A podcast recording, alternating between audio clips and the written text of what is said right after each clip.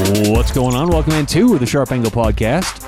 Happy Monday. Today is September 6th. Little weekend review. And actually, we're recording this on a, on a Tuesday. I know. Coming out late. Coming out late.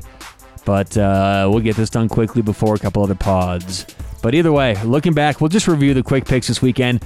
0 3 weekend. We gave out four. We actually were looking to finish strong. We gave out a two team teaser, and the first leg covered last night with Ole Miss. Second leg is Tampa Bay on a Thursday night. We teased them from seven and a half to one and a half, and I still like it from eight to two. But I mean, the teaser option's gone because of uh, Ole Miss. But either way, uh, 0 3 weekend with. Uh, college football. And uh, boy, Stanford did not get things going. We had Stanford minus three on Saturday. They did not open the season how I thought they would. I, I thought Kansas State would look good, but fuck, I mean, this is the exact kind of team that David Shaw has won with before. I thought that they would come out and look a lot better. So Stanford didn't cover. And then uh, we did have uh, Clemson on Saturday night. They didn't cover either, obviously, the 10 3 loss.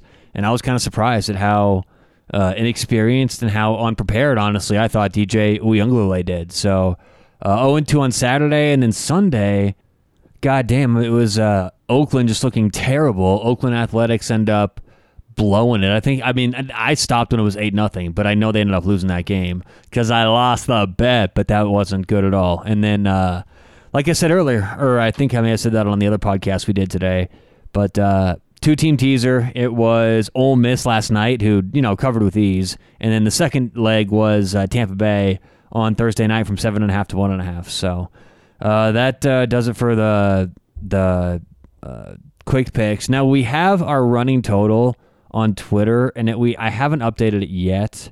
So I'll do that actually right now. So 112, 85, and 9 total, and whatever. I'll get that updated here in a couple minutes. But either way, uh, not a great weekend, but things looking up for the quick picks. We'll look to bounce back next weekend, and I've already got a couple of games I like, so stay tuned. I'll get those out here in a few days. But that does it for the uh, quick the uh, quick pick the quick picks the uh, quick pick reviews.